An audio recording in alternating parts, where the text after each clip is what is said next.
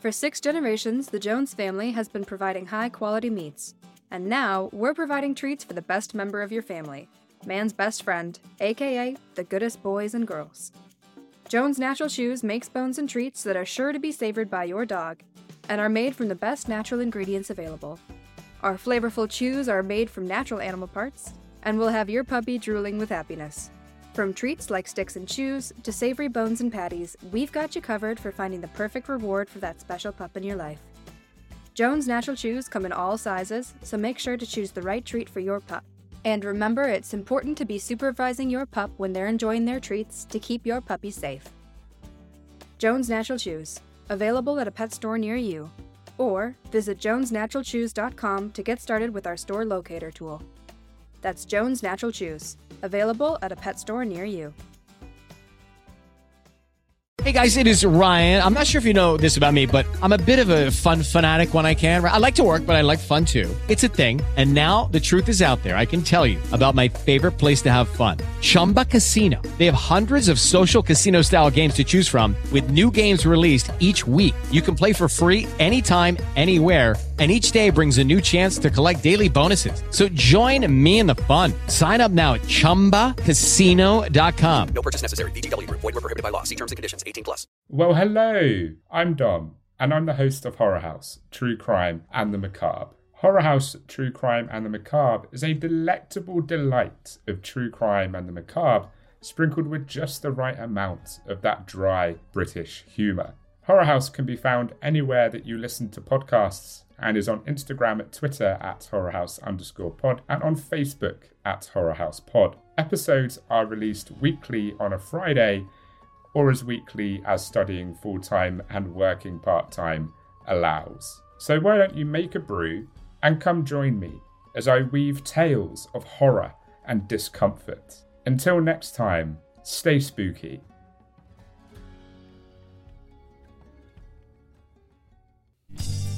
We're Malice After Midnight. a podcast that focuses on true crime. We want you to feel like you're part of the conversation, And sometimes we deal with pretty dark subject matter. but we always manage to have a good time. She dragged the body into a closet before she bled the body out and cut it into nine pieces. Nine pieces, okay. Now, the Christine's following. counting arms and legs. There's four, two arms, two legs. I mean, I'm counting. The head is a piece. Four, The five, cut the body in half. That's six, seven. There's two more pieces. I'm not sure. Maybe she cut the, the feet. Two, four, six, eight, ten, nine, and the head, and left the body. So hands, feet, legs, arms, head, Head, body. shoulders, knees, and toes. Knees and toes. so check us out. We're Malice After Midnight with Tina, Steve, and Christine. In August of 1980, Carol Bundy confessed her connection to the Sunset Strip Slayer, who had been terrorizing Los Angelinos all summer. In September of 2012, the cult of the Unification Church, also known as the Moonies, mourned the death of their leader, Sun Myung Moon. Tune into Murder Murder News every Friday to hear us detangle another twisted tale from true crime history.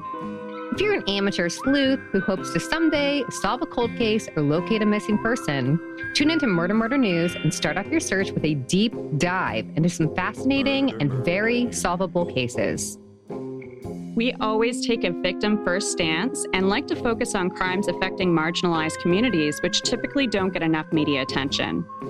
Subscribe to Murder Murder News wherever you get your podcast to make sure you never miss an episode.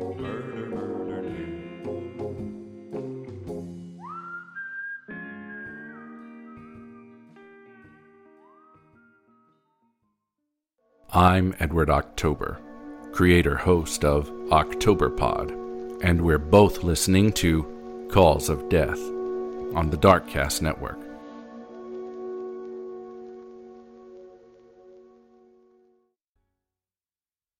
Cause of Death portrays imagery of death, war, and destruction.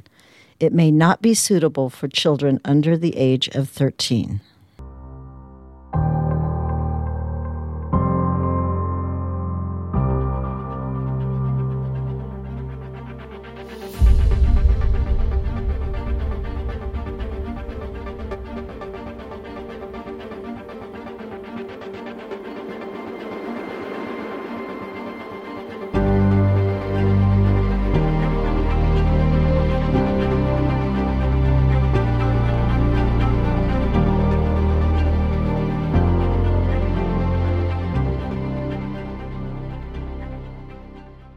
Hello, and welcome to Cause of Death.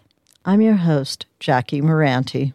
Well, I think the rebranding is complete. So there's a new logo floating around, a new name, and fresh life to the show. Please don't forget to rate, subscribe, review, and most importantly, share these episodes with everyone you know. Word of mouth is my best advertisement. There will be one more episode in this series. I'll be talking about Andrew Wakefield and how his skewed research spurred one of the current anti vaccination movements. It's something that should be highlighted, especially in the current situation. This is another short episode. There really isn't much to say about rubella historically, but what there is to say is rather interesting. So, with that, we'll get started with etiology and pathology. Rubella is caused by the rubella virus, which is the only member of the rubivirus genus in the family Togaviridae. It is a spherical 40 to 80 nanometer positive sense single stranded RNA virus with spiky hemagglutinin containing surface projections. This is the first time that we'll talk about a positive sense RNA virus. How exciting is that? Negative sense RNA viruses have negative electron polarity, and positive sense RNA viruses are, of course, positive in polarity. You learn something new every show, right? The core of the virus is electron dense and is about 30 to 35 nanometers in size. The core is surrounded by a lipoprotein envelope. Unlike other toga viruses, rubella is not known to be transmitted by an arthropod. The natural reservoir are humans. Only one serotype has been identified containing three major structural polypeptides, two membrane glycoproteins, E1 and E2, and a single non glycosylated RNA associated capsid protein, C. These are housed within the virion. The E1 virion is responsible for viral hemagglutination and neutralization. The E2 virion is responsible for antigenicity. There are two forms of E2, E2A and E2B, and these forms coincide with the different strains of rubella. The virions will mature by budding through the plasma membrane. Rubella is spread through respiratory droplets and contact with fomites. The average incubation period is 14 days. Symptoms begin with a low grade fever and lethargy in the first one to five days before the rash shows up. Swollen lymph nodes can be present a week before the rash or shortly after the rash occurs. The rash will usually present on the face first, then move down the body. It usually lasts about three days, then most of the time it just fades away and the infection is over. It's often called the three day measles. Rubella is generally thought to be a mild, self limiting illness in children and adults. Symptoms vary by age group, with younger children presenting with mild symptoms, rash, and swelling of the lymph nodes. Older children, adolescents, and adults present with the same symptoms, but may be complicated with self limiting arthralgia, arthritis, and thrombocytopenic purpura. In rare cases, encephalitis may also occur. Many patients are asymptomatic. Most asymptomatic cases occur in patients who have gotten infected more than once. Now, you're wondering if this is another mumps story, right? If this is all there is to rubella, then why is it on the list of perfectly avoidables? Why do we need to vaccinate against it at all? Well, because in pregnant women, rubella poses a whole different threat to the fetus. Rubella is transmitted from mother to baby transplacentally. This often results in destruction of cells and disruption of cell division. The baby will often be born deaf, blind, autistic, or with cardiovascular impairment. Rubella could affect any organ system in the fetus, so many other serious birth defects are attributed to congenital rubella. Many times, rubella does cause stillbirth. Rubella was eliminated in the U.S. in 2004 and was eliminated in the Americas in 2009. there are still parts of the world where rubella is endemic, and imported cases are the cause of any reported incidences in the Americas. This is due largely to the 90% vaccination rate in the region. Other rash illnesses can mimic rubella, so visual diagnosis is not reliable. Testing is usually done by PCR. The optimal time for serum collection is five days after presentation of symptoms. If a negative test results, a second test will be performed to confirm the patient is negative for rubella, and this is because false negatives are common. Rubella used to be the final component of the MMR vaccine. More recently, varicella was added to vaccinate against chickenpox, and I'll talk about chickenpox in a future season. I think this one was long enough. The addition of the varicella component has caused contraindications for certain populations who wish to receive the vaccine, and I'll talk about that more when I talk about varicella. The rubella component of the vaccine has shown to be 97% effective in prevention of the disease. It is about as perfectly avoidable as it gets. Rubella is still a reportable disease and is traced by both the CDC and WHO. Okay, let's move on to history. Daniel Sennert, a German physician, first described rubella in 1619. He called it rubella, which is Latin for little red, for the distinctive red rash that is one symptom of the disease. It wouldn't be until 1814 that another German scientist, George Maton, recognized that rubella was different from measles. The low grade fever and lymph swelling were distinct to this disease. They didn't show up in the more serious measles cases. Since most rubella research was initially done in Germany, the name German measles was coined. There you go, Claire. That's your answer to the German connection. Not near as sexy as you thought, right? Not much attention was paid to the disease until 1942 when an ophthalmologist named Norman Gregg noticed that women who contracted rubella in the first trimester of pregnancy had children with cataracts. Several other German researchers took up the torch and found that deafness and congenital heart failure were also defects caused by rubella in neonates. Since rubella didn't have an effect on men who were fighting any war during the years between research, it was mostly ignored as a common childhood illness. Twenty years would pass before a major outbreak would take the lives of many infants and leave even more with staggering birth defects that would shorten the time they had here on Earth. The full scope of rubella on children wasn't completely understood until 1962, when two independent research groups, Parkman, Buescher, and Artenstein in Bethesda, and Neva and Weller in Boston, isolated the virus from embryonic tissue from stillborn babies. By this time, laboratory techniques had seen great strides and become much more reliable. When samples known to contain rubella virus were inoculated on cultures of African green monkey kidney cells, the virus grew without any effect. But they did excrete interferon. When challenged with an enterovirus, they became cytopathic. This discovery came before the epidemic that would affect millions of babies worldwide.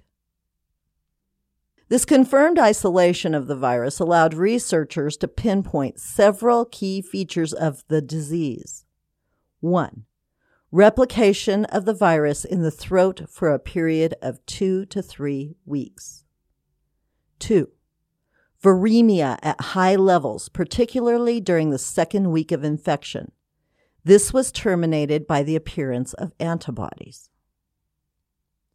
Three, asymptomatic rubella virus infection in as many as one third of infected individuals. 4. A correlation between the presence of serum antibodies and resistance to rubella virus infection. 5. Viral infection of the placenta. 6 panembryonic infection of fetuses after viremic infections in their mothers. 7. Confirmed rubella during the first trimester of pregnancy resulted in damage in 50 to 90% of fetuses, with declining percentages through the second trimester. 8. Cell death found in key organs of the fetus, together with inhibition of cellular mitosis and vascular endothelial damage. 9 excretion of the virus at birth by babies with congenital rubella syndrome who continued to excrete virus for months, serving as vectors for transmission to others. 10. Seronegativity in approximately 15% of American women of childbearing age, with higher or lower percentages in other parts of the world, depending on social conditions and population density. For instance, Women in cities tended to have some immunity built up because they had been exposed to the disease, while people who lived in sparsely populated areas were less likely to carry such immunity, so we're far more susceptible to outbreaks. By 1963, an outbreak of rubella started in Europe and spread to the U.S. In 1964, a severe rubella epidemic affected 1% of pregnancies in the U.S. It was found that congenital rubella could manifest as neonatal thrombocytic purpura, hepatitis, bone lesions, and meningoencephalitis. Other late emerging sequelae included diabetes mellitus and progressive rubella panencephalitis, which caused cataracts, heart disease, developmental disabilities, and deafness. Pediatricians at the time remember mothers who had contracted rubella struggling with the decision to have an abortion or wait and see if the baby would be born healthy. This epidemic lasted through 1965, and it became clear that a vaccine was needed to keep the disease from affecting more unborn children and this set researchers on the road to finding a vaccine.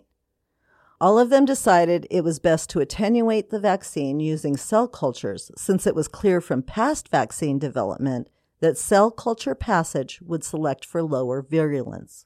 But each of them had different cell cultures in mind when they started. Parkman and Meyer used African green monkey cells to attenuate. They were also approved to use dog kidney cells.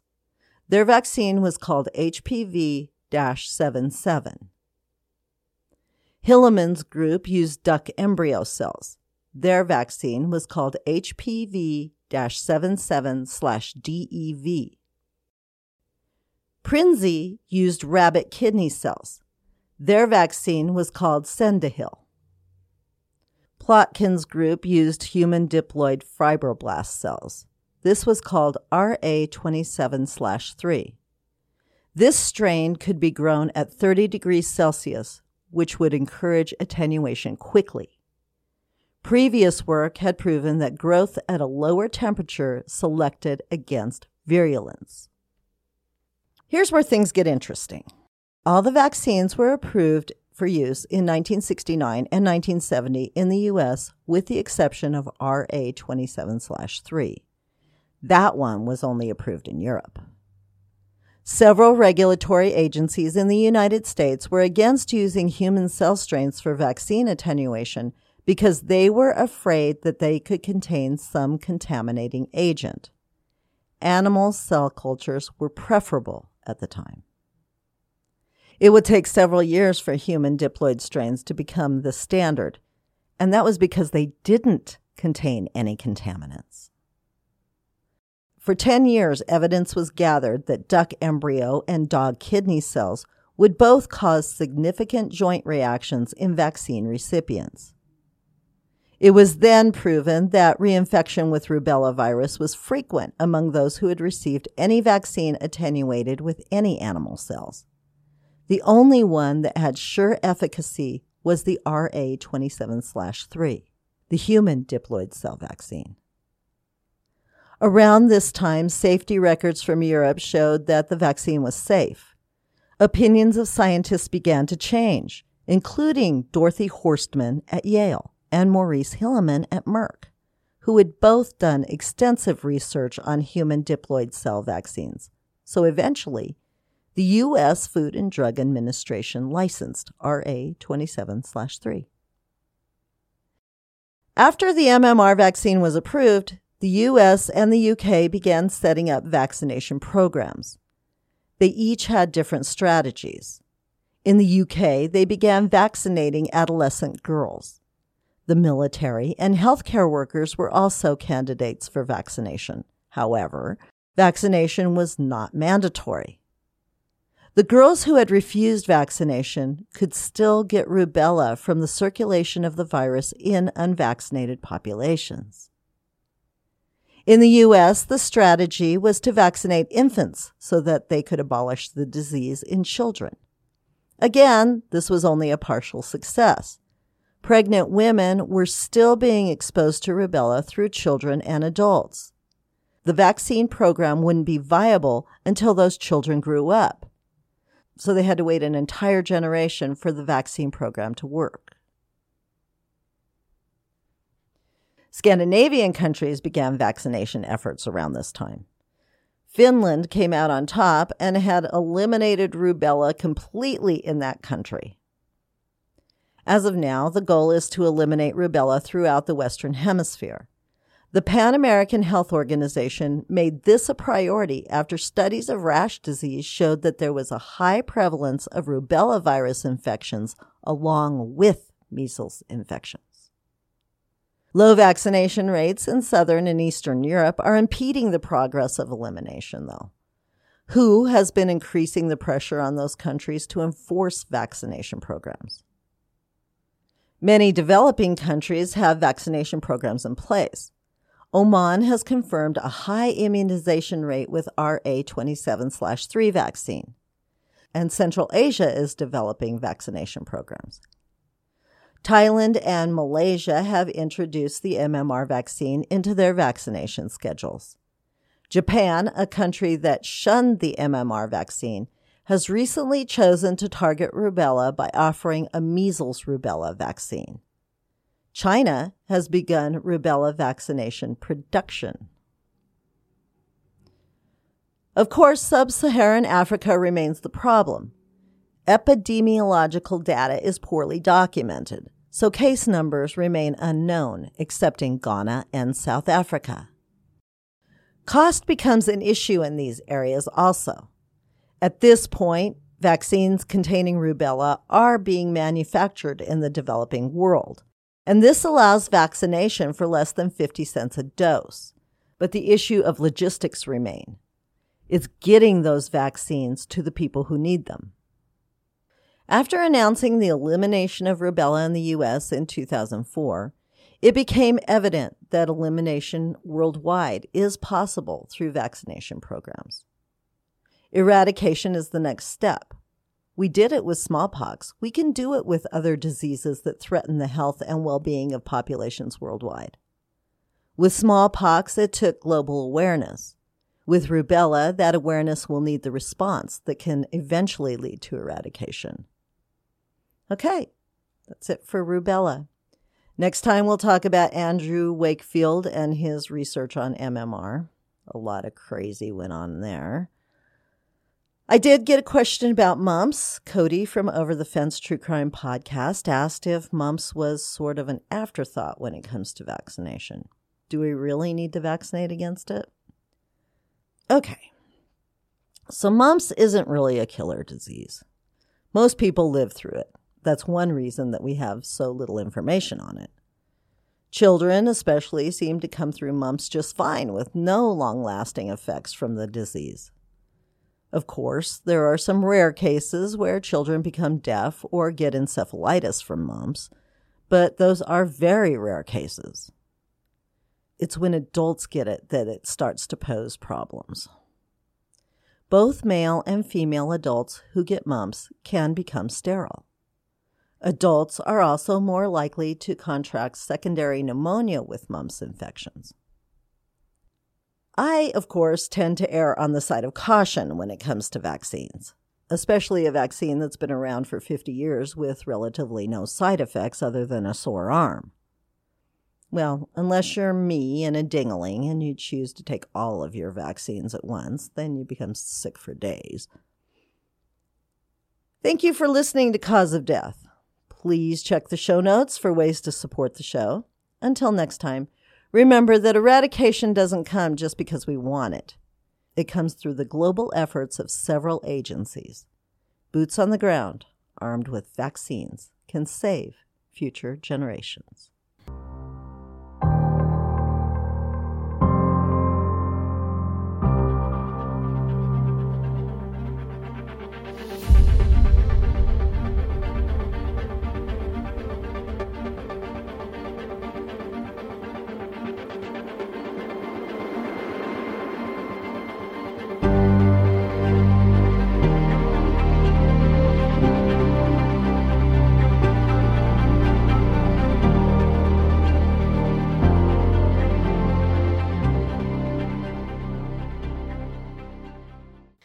Ryan here, and I have a question for you. What do you do when you win? Like, are you a fist pumper? A woohooer, a hand clapper, a high fiver. I kind of like the high five, but if you want to hone in on those winning moves, check out Chumba Casino. At ChumbaCasino.com, choose from hundreds of social casino style games for your chance to redeem serious cash prizes. There are new game releases weekly, plus free daily bonuses. So don't wait. Start having the most fun ever at ChumbaCasino.com. No purchase necessary. Group. Void were prohibited by law. See terms and conditions. 18 plus.